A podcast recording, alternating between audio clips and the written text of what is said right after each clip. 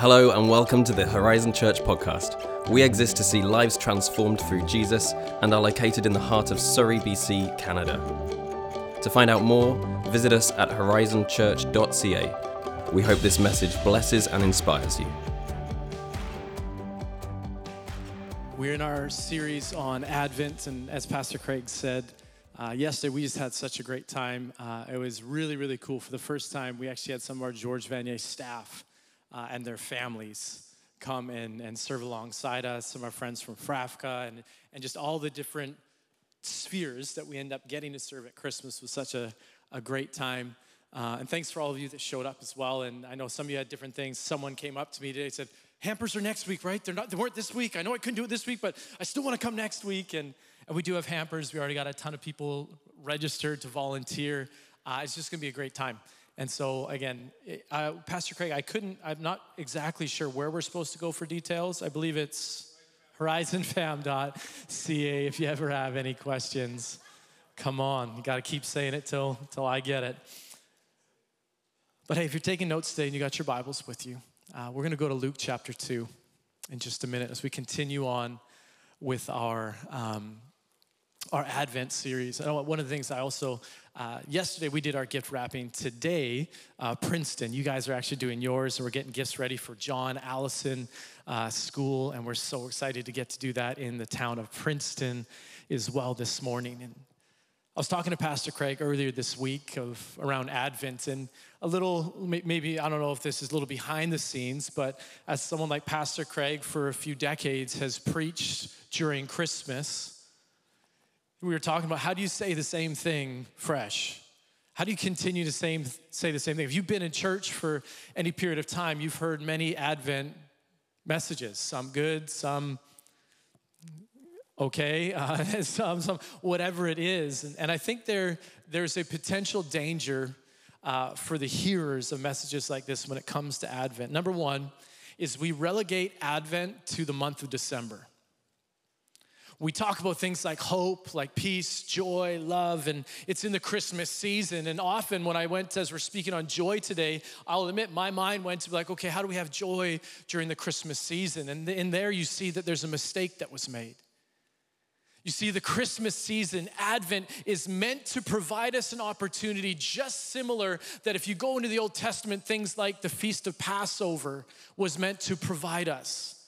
In the same way that Passover was a celebration that looked back to a specific event at a specific time where God took his people and removed them out of slavery from Egypt into the promised land coming. It was this moment to pause and remember a significant moment in history. But that moment and the celebration of that moment was meant to affect every other week, not just the week of Passover. And in the same way, Advent is a month where we stop to slow down, to contemplate, to look at the Christmas story.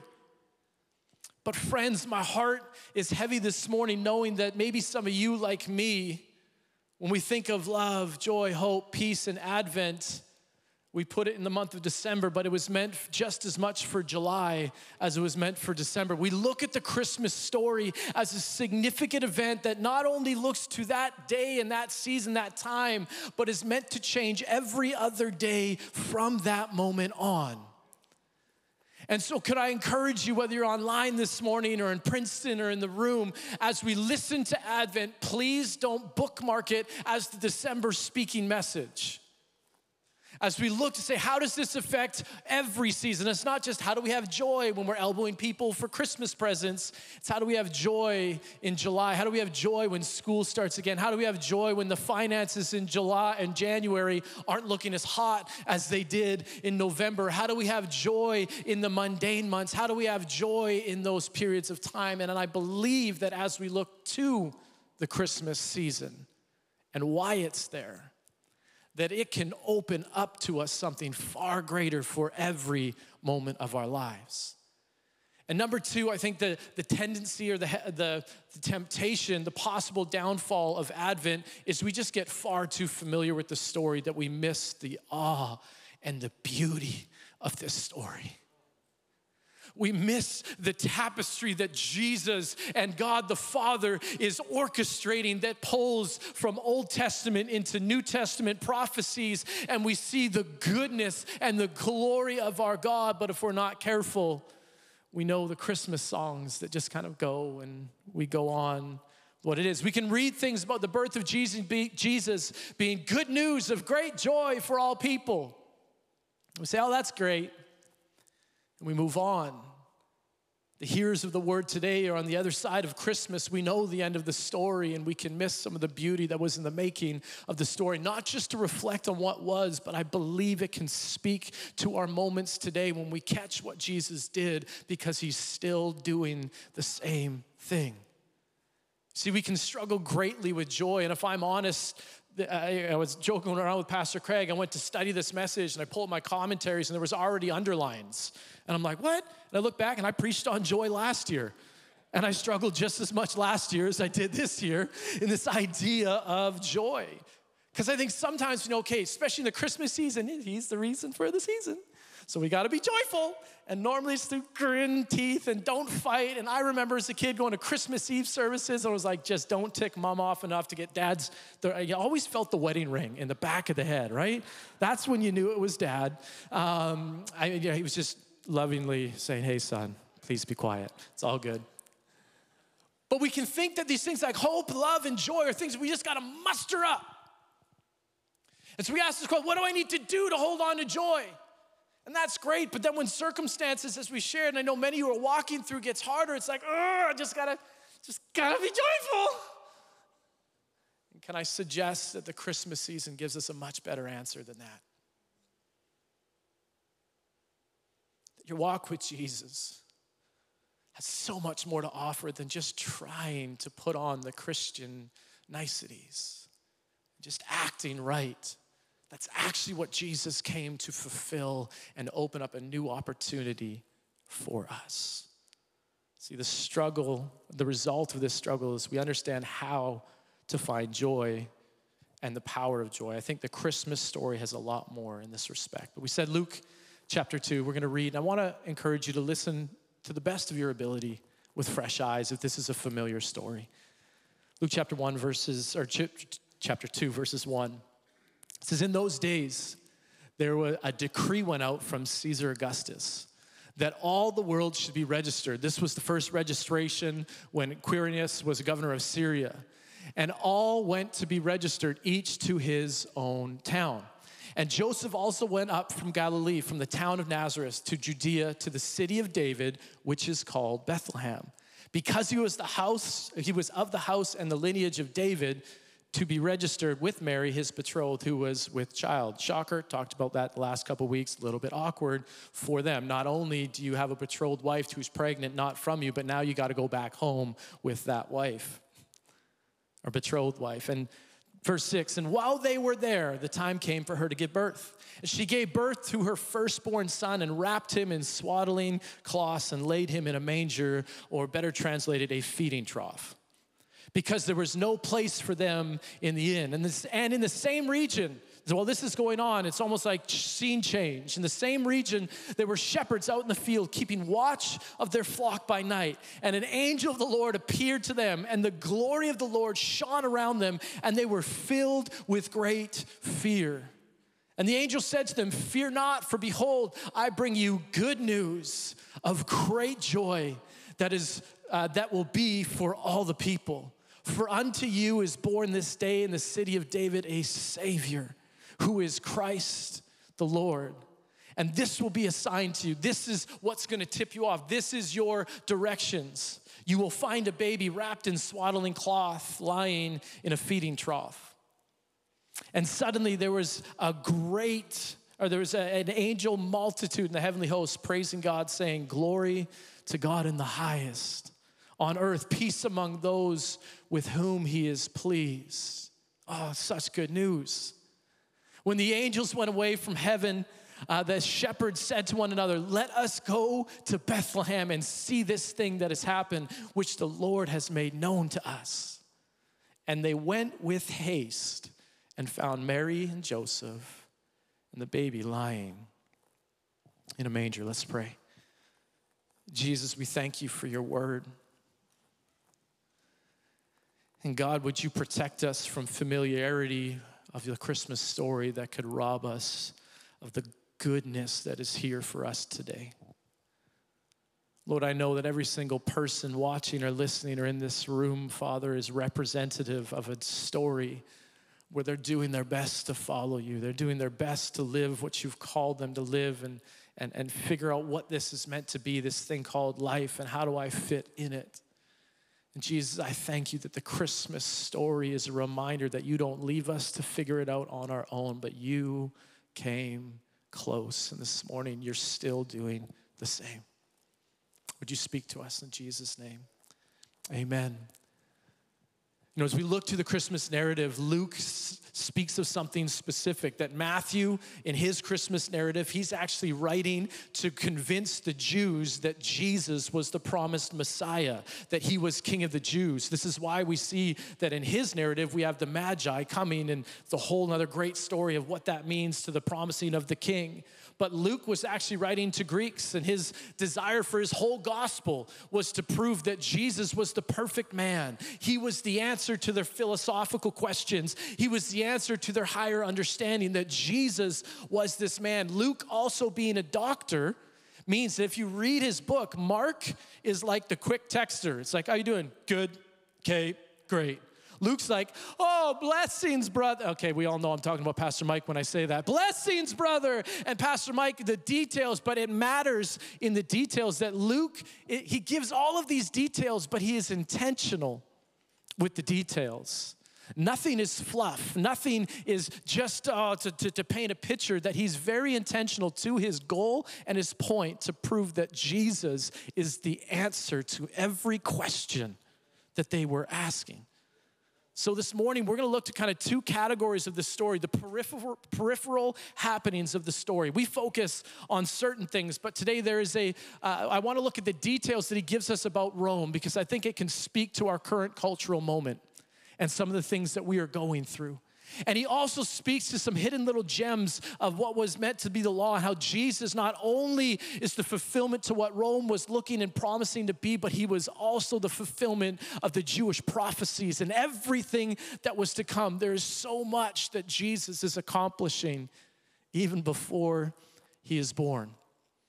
And so, first, we look to the barrier that could have been to Jesus, could have been the barrier to the good news, that being of Rome. And we see that Caesar Augustus is mentioned.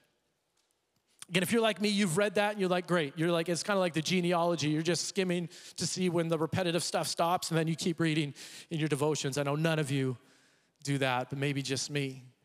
But we see that Luke, not only Luke is recording how God is actually taking what was popularized by the Roman government and he is taking it and fulfilling it through Jesus. We'll see this. We hear that the angel said, Good news, right? We take good news gospel, we think that is a Christian term. Before it was meant for the, and, and reference to those of the believers, it was part of Roman propaganda. And it was actually part of the Rome when the emperor, when Caesar would have had a child who would have been an heir to the throne, there would have been a command. He would have grabbed his messengers from the Roman emperor, sent them with a good news message that there was an heir. It would have happened when he was born, it would have happened when he came to age, and it would have happened when he went out and he became the new emperor. And so Caesar, as the ruler of the known world, thinking he was the, the creator of all of this, the high and mighty, he would have sent out his messengers to proclaim good news that there was a new heir. We see that then the angel, when he takes this and he says, Hey, this and there is good news, this is not Caesar thinking he is the ruler of the world. We see that this is Yahweh, the creator of the world, sending his angels, messengers out to proclaim that there has been a shift. A new king has been born in King Jesus. We see in this story that in the good news, we hear gospel, but God is doing something intentional. All of the hearers, because the Greek word, they would have, their minds would have wandered to what would have been part of Roman propaganda, but God is saying what you think as an oppressor and things that, that, that, that, that mean this not, you can't do what you want, or as taxation, or this corrupt government that they looked at and they saw, the angels declared that there is a new king ushering in. Your political climate may not be the greatest, but there is a good news of a new king. See, the announcement of good news was a term familiar to the ancient audience of Rome. It was used for glad tidings related to the birth of the heir of the emperor, his coming of age, and the ascension to the throne. This term will be completely redefined by the gospel story of Jesus. He's making all things new in a day and age where we think some of the decrees of possibly those in power or govern what's going on, keep in mind that the Christmas story reminds us that whatever is going on in the world around us, Jesus is in control. His arm is not too short to reach to take what the enemy planned for evil and turn it around for the good of those who love him. And we see also there's this statement that the angel said, Peace among those with whom he is pleased. See, an inscription from Asia Minor reveals that Romans were praised as the saviors of all, and that peace and concord meant submission to Roman rule and showing goodwill to the Romans through obedience in all things. For Luke, God is the only source of our true peace. And so we say, Peace to all men, peace to those whom God loves. It can sound great. We can put it on little decorations on the tree. But when the angels proclaim that this baby that is coming, you understand that Rome is saying, Hey, listen, if you are subject to me, if you obey me, I'll provide peace and protection. But then Jesus is born into this climate to say the emperor thinks that he can bring peace to all men, but Jesus is coming who actually has the ability not just to bring peace to the Roman Empire, but peace to all people. This is the good news of Jesus. We see that God is doing far more than meets the eye. Not only that, but he says that there's a census that he is doing, that he's called. This is what actually, again, in the emperor, we'll read here, it says the story in Luke 2 begins with the description of a census that Caesar Augustus instituted. The purpose of the census was to count the people in his realm in order to determine how much tax money should be collected from each region based on the registered, registered population. Caesar did this for totally political reasons. Yet he had no idea that this was what would lead Joseph and Mary, both descendants of King David, back to their ancestral town at exactly the time that Jesus would be born. We have a political leader flexing his authority, thinking he's in control, completely unaware that what looked bleak, what looked frustrating, what was a reminder that Israel was not free, what was a reminder that we under corrupt government, that God was using what he planned for evil to fulfill prophecies that long predated Caesar Augustus. That God was always in control. We look at the details that there was no room in Bethlehem, what would have been proper. And again, this isn't like hotels, it's not like they checked into Motel 6. Things were done a little bit different. But because of the census, they had a year to go and be numbered. But for whatever reason, when Mary and Joseph went, when she was fully pregnant, a little bit of weird planning going on there, but that's fine, it seemed to be very busy. And Micah 2 speaks prophetically that there would be a Messiah of Israel that came out and would be born from Bethlehem. It says, as a young couple worked their way to Bethlehem to fulfill their political obligation, not fighting it, but to fulfill their political obligation, they ran into another challenge. The town was crowded with all the other people coming for the same reason. As they looked for lodging, they found that none was available. At first glance, it could easily appear that God's timing was not very good. Not only did he have this couple make the journey when Mary was very pregnant, he also didn't seemingly provide a suitable place for his son, who was meant to be the king and the savior of the world, to be born. It appears that the birth was not well thought out, especially for the savior of mankind. And yet, this was the furthest thing from the truth. God did not miss anything. Everything was exactly as it should have been. The timing, the people, the place were perfect. We see that in this Christmas season, it is a reminder that the cultural climate that Jesus was born into, the specific details of his birth story would have lent to anything but hope and joy and celebration. But we see that there is a God in the midst of these circumstances, not outside of, not despite, which tells us that although we may f- face similar circumstances, it does not negate our ability to experience God working in the details. But Daniel, this isn't the finances are a mess. Daniel, the, what the doctor's telling me it's not good. No, you don't understand what's going on. I'm struggling with this again. Or, or what, put in the blank, whatever you're going through, whatever external circumstances, Christmas reminds us that Jesus' hand is not shortened, is not stopped by our circumstances, our political moments, our cultural moments, that He is intricately involved and directing and detailing the story of history He was at Christmas, and He's continuing to do so with you and I today. Christmas tells us that whatever you're going through, Jesus is not far from what you're going through.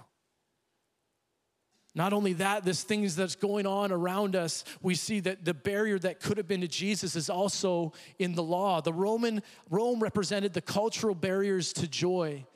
But the religious details of the birth narrative outline the internal and moral barriers that you and I may face.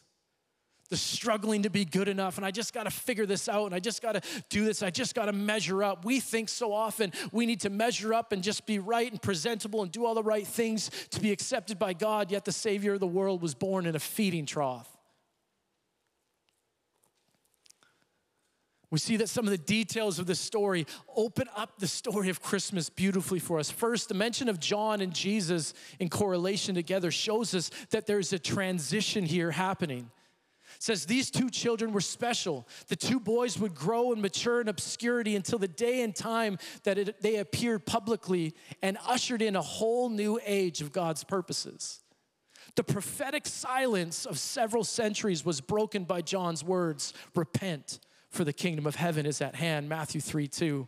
And behold, the Lamb of God, we'll come back to that, takes away the sins of the world.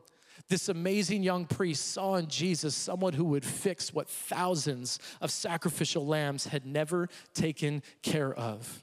He declared that a new sacrificial system was being inaugurated with the life of Jesus. In this, uh, it is this point that is so beautifully illustrated by the birth narrative of Luke gives to his readers. I guess I should say it at the beginning.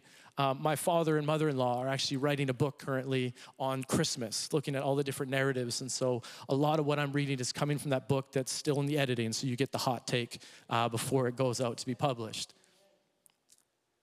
we see that the details around it it's intentional. There's a transition from one era to the other. And then you look at the birth, birth placement of jesus. We said there was no room. You think it's a mistake you think it's overcrowded it was bad planning. No it was very very intentional. See the town of bethlehem was an agricultural center surrounded by pasture land where sheep were raised and it was in these hills that jacob had raised his flock that david tended his father's sheep Shepherding was not a glamorous or easy occupation. Sheep were dirty, they needed continual care because they were dumb. That, that wasn't in my father's book, that was my uh, interpretation. They were also vulnerable to attacking predators or thieves that would try and steal them. You see, to help shepherds watch over their flock, they would often build what are called watchtowers. In certain locations, this would allow them to have a better vantage point to watch the flocks. There was such a tower located a mile outside of Bethlehem. The location was called uh, Migdal Eder and was used, we see this in Genesis as referenced, it was used for shepherds for the season of watching flocks when there'd be birth that would also be part of that. Some scholars place, there's a couple different renditions, and a couple people believe it, maybe it's this or maybe it's this but a lot believed that it was actually in this watchtower, as there was a platform to watch, but underneath there was a birthing room provided. That they believed that this could have most likely been where Jesus was actually born, just outside when there's no room. What seemed like terrible circumstances on the outside is the perfect orchestrated plan of a loving father involved in the details. What would have made this place and destination that Joseph and Mary could have gone to find some shelter? What would this have been a good place for the Son of God to be born? Great questions to ask. But before we do, I want to look at the character of the shepherds and why they're in this story and how this is such good news for you and for me. Why the shepherds? Not only was the spot that Mary gave birth pretty suspect, the first people to hear about and witness Jesus outside of her biological family were shepherds. This was not the welcome of a king. Many people miss the birth of Jesus. Later in his life, they question if he could be the Messiah because of where he was born. They thought he would be born in Jerusalem. There would have been priests around. It would have been this incredible celebration with prestige and gifts, a little bit more like the two year old Jesus when the Magi finally got to him and gave him gifts. That's kind of what they saw in their mind's eyes, but shepherds. See, the involvement of the shepherds was therefore significant to the story. Normally, shepherds were not a respected group of people. They were considered dirty because they lived with animals in the field. They were also known to be of lesser character than other people. Sometimes thieves, sometimes criminals, and this is who welcomes Jesus. Yet the shepherds were the first people outside of Jesus' immediate family to be aware of his birth on that day. It was not the priests in the temple in Jerusalem or the aristocracy uh, that were informed about Jesus' birth. It was not the Pharisees or the scribes who studied scriptures who were informed by the angels. Again, we read the story. The angels could have gone to anyone. You ever think about that? We read it as it was, well, well of course, they had to go to the angels because that's how the Christmas story, they go to the angels, so there's no other option. They could have gone to anyone. God is orchestrating something bigger than what meets the eye. Jesus could have been born anywhere. Augustus could have decreed the census the year after his birth. And we think that it's all circumstantial, but there's a God who is orchestrating the details so that he can explain and proclaim to us what he is doing in this moment. It was the poor, the common shepherds that were the first to hear the good news of Jesus' birth. They were the ones to first hear this new gospel, not of Augustus, but of God the Father, and good news that his son, an heir, had been born, declared by the angels. Why is that significant? Because in Isaiah 61, 1 to 2 says that the coming Messiah would be anointed by the Spirit of God for the purpose of preaching the gospel, the good news, to the poor. Luke's birth narrative shows that the poor shepherds were the first to hear the good news on the very day of Jesus' birth. Jesus, before he could preach, before he knew any words as a baby, was already proclaiming that this was good news for all people. The religious system of the day was set up in a way where they would have assumed that maybe these certain people were outside of the blessing of God. Now, hear me. I think there's sometimes a narrative that we can get into. So, Jesus came for the poor and the outcasts, and in doing so, we wrongly assume that he did not come for those in power, he did not come for the rich, he did not come, and that is an incomplete gospel. Jesus doesn't need to negate the rich so that he can love the poor. Jesus comes with a gospel that is for the rich and is for the poor. It is for all of those who would see, who would believe, and who would receive. His grace is not too weak to reach in the arms of government, and it is not too prestigious and righteous to reach into the slums of the alleys. Jesus is expanding our understanding of who this good news is for. And this is why there's great joy, because this is new. This wasn't possible. These shepherds didn't get to interact with God in this way. And Luke is writing to Gentiles, to Greeks, to say, You are included in the good news of Jesus who comes to usher in a completely different kingdom. Good news that causes great joy and the details of Jesus' birth lets us know it's for all people. Not only do we see this, we see that this is not ideal to man, but it's perfectly orchestrated by the hand of God.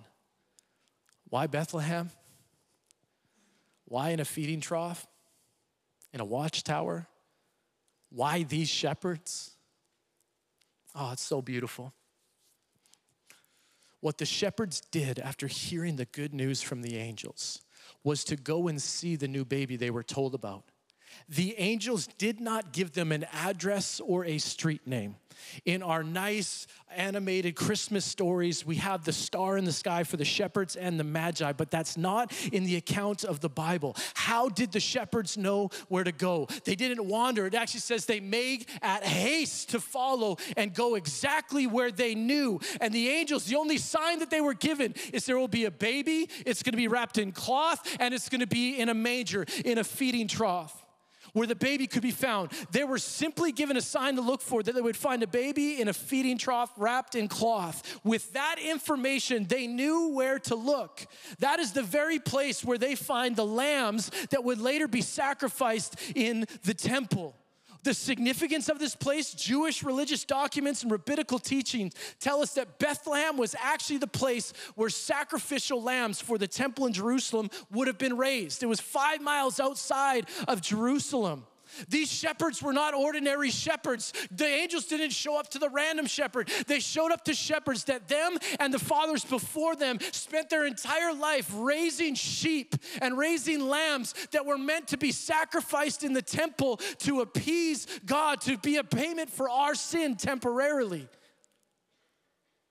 We see that sheep had to be perfect without blemish. These weren't just any sheep, they had to be perfect if they were going to be good for a sacrifice, which is why they had to watch. And when a, a, an ewe was going to go into labor, they would rush and find her and they would bring her in to this birthing room. Because if a sheep or a lamb fell and it got attacked or it scratched itself, it would no longer be good enough. It would no longer be perfect for the sacrifice. It was in the lower section of the tower, the birthing room with clean stalls were in it. You you think about the infection of Jesus, we get this idea that it's dirty. This one specific, probably the only one in this whole area that would have been clean was this one.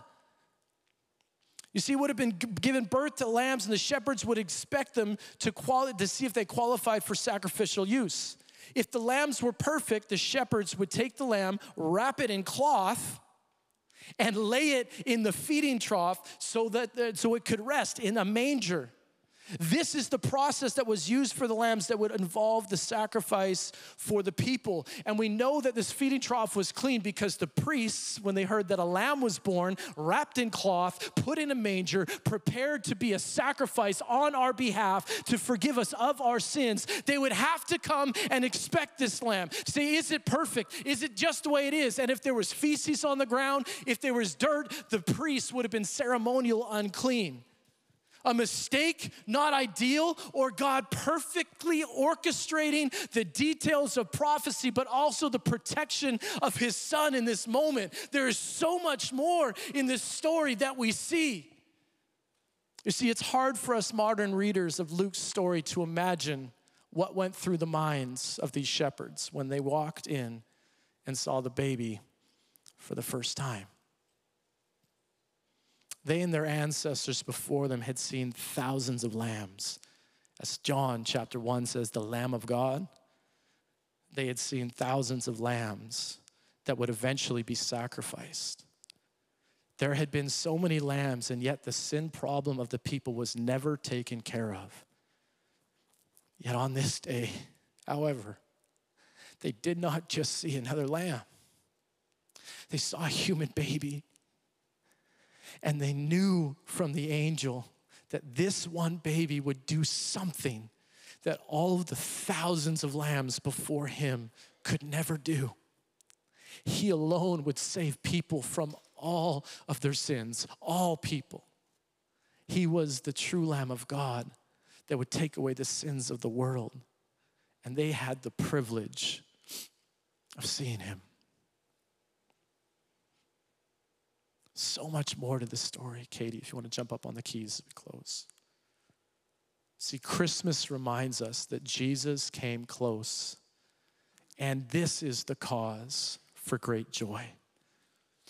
Despite the cultural barriers that could have stopped the people claiming rightful uh, uh, privilege or position that God came to, despite everything externally that could have pushed Jesus out of this and stopped this, despite the, the, the religious happenings and, and he couldn't be in Bethlehem and a king couldn't be born here and all the reasons why it couldn't happen, it couldn't measure up, that shepherds weren't good enough, that Mary and Joseph were lowly, that this was a girl pregnant out of wedlock, all of the details seemed to counter anything in the religious system that could have been of God.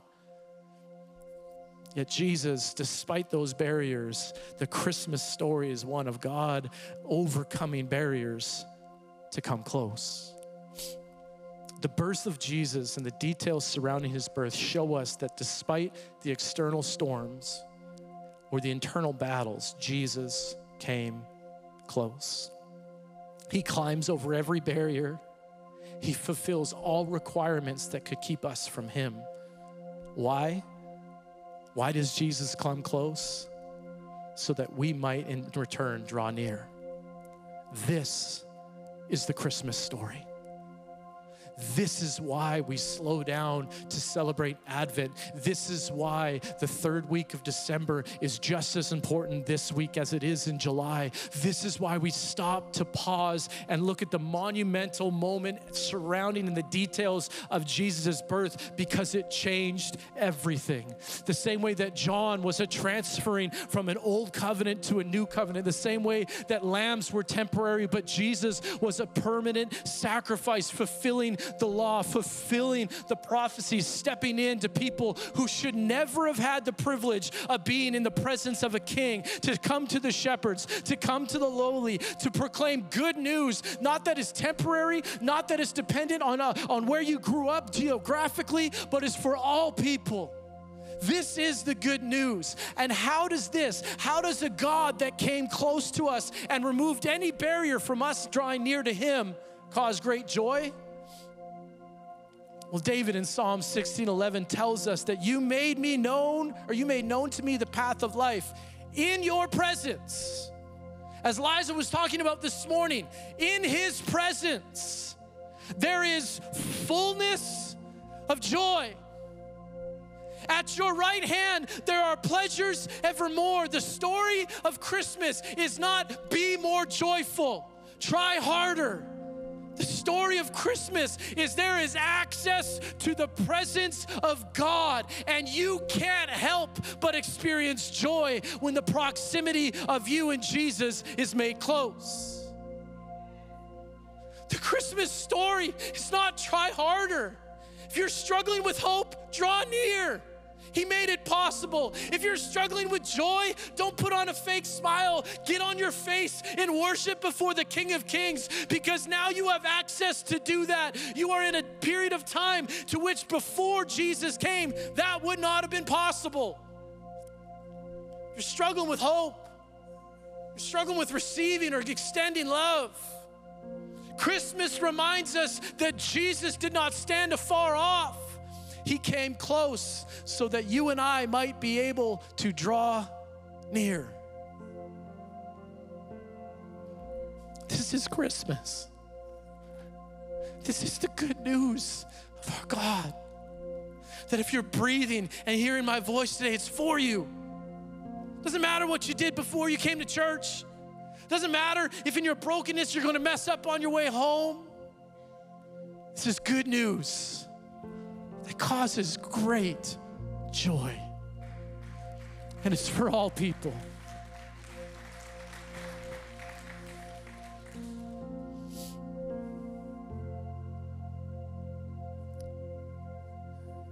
To end, I want you, if you would, now that we pointed out some details, to close your eyes. And I just want to read Luke's account of the birth of Jesus one more time and allow the beauty of the Word of God to speak to your spirit, to cause hope and joy and peace to arise. In those days, a decree went out from Caesar Augustus that all the world should be registered. This was the first registration when Quirinius was the governor of Syria. And all went to be registered, each to his own town. And Joseph also went up from Galilee, from the town of Nazareth to Judea, to the city of David, which is called Bethlehem, because he was one of the house of the lineage of David to be registered with Mary, his betrothed, who was with child. And while they were there, the time came to give birth. And she gave birth to her firstborn son and wrapped him in swaddling cloth and laid him in the feeding trough because there was no room for them in the inn. And in the same region at the same time, they were shepherds, Levitical shepherds, out in the field, keeping watch over their flock by night. And an angel of the Lord appeared to them. And the glory of the Lord shone around them, and they were filled with great fear. And the angel said to them, Fear not. For behold, I am coming as a messenger from the throne room of heaven to declare good news of great joy that will be for all people. For unto you is born this day in the city of David a Savior who is Christ the Lord. And this is your sign you will find a baby wrapped in swaddling cloth lying in a feeding trough. And suddenly there was a great angel multitude of heavenly foes praising God, saying, Glory to God in the highest and on earth. And he, peace among those with whom he is pleased. When the angels went away from them into heaven, the shepherds said to one another, Let us go over to Bethlehem and see this thing that has happened, which the Lord has made known to us. And they went with haste, knowing exactly where they were going. They found Mary and Joseph and their king lying in a manger a slow, mindful reading of the Christmas story with fresh eyes leaves us much like the shepherds that fateful night, in awe of everything that they had just witnessed. Family, if you find yourself in need of joy this morning, remind yourself that Christmas tells us that Jesus has come close. Let us be people that regularly draw near. Lord, we thank you for your word. We thank you for everything around this season and all of the details. And God, when we struggle, because it's coming, would you remind us of Christmas that tells me I now have access to draw near. We love you. Would you be with us this week? In Jesus' name. Amen. We hope you enjoyed this message from Horizon Church. To find your next step, visit horizonfam.ca. Have a great week.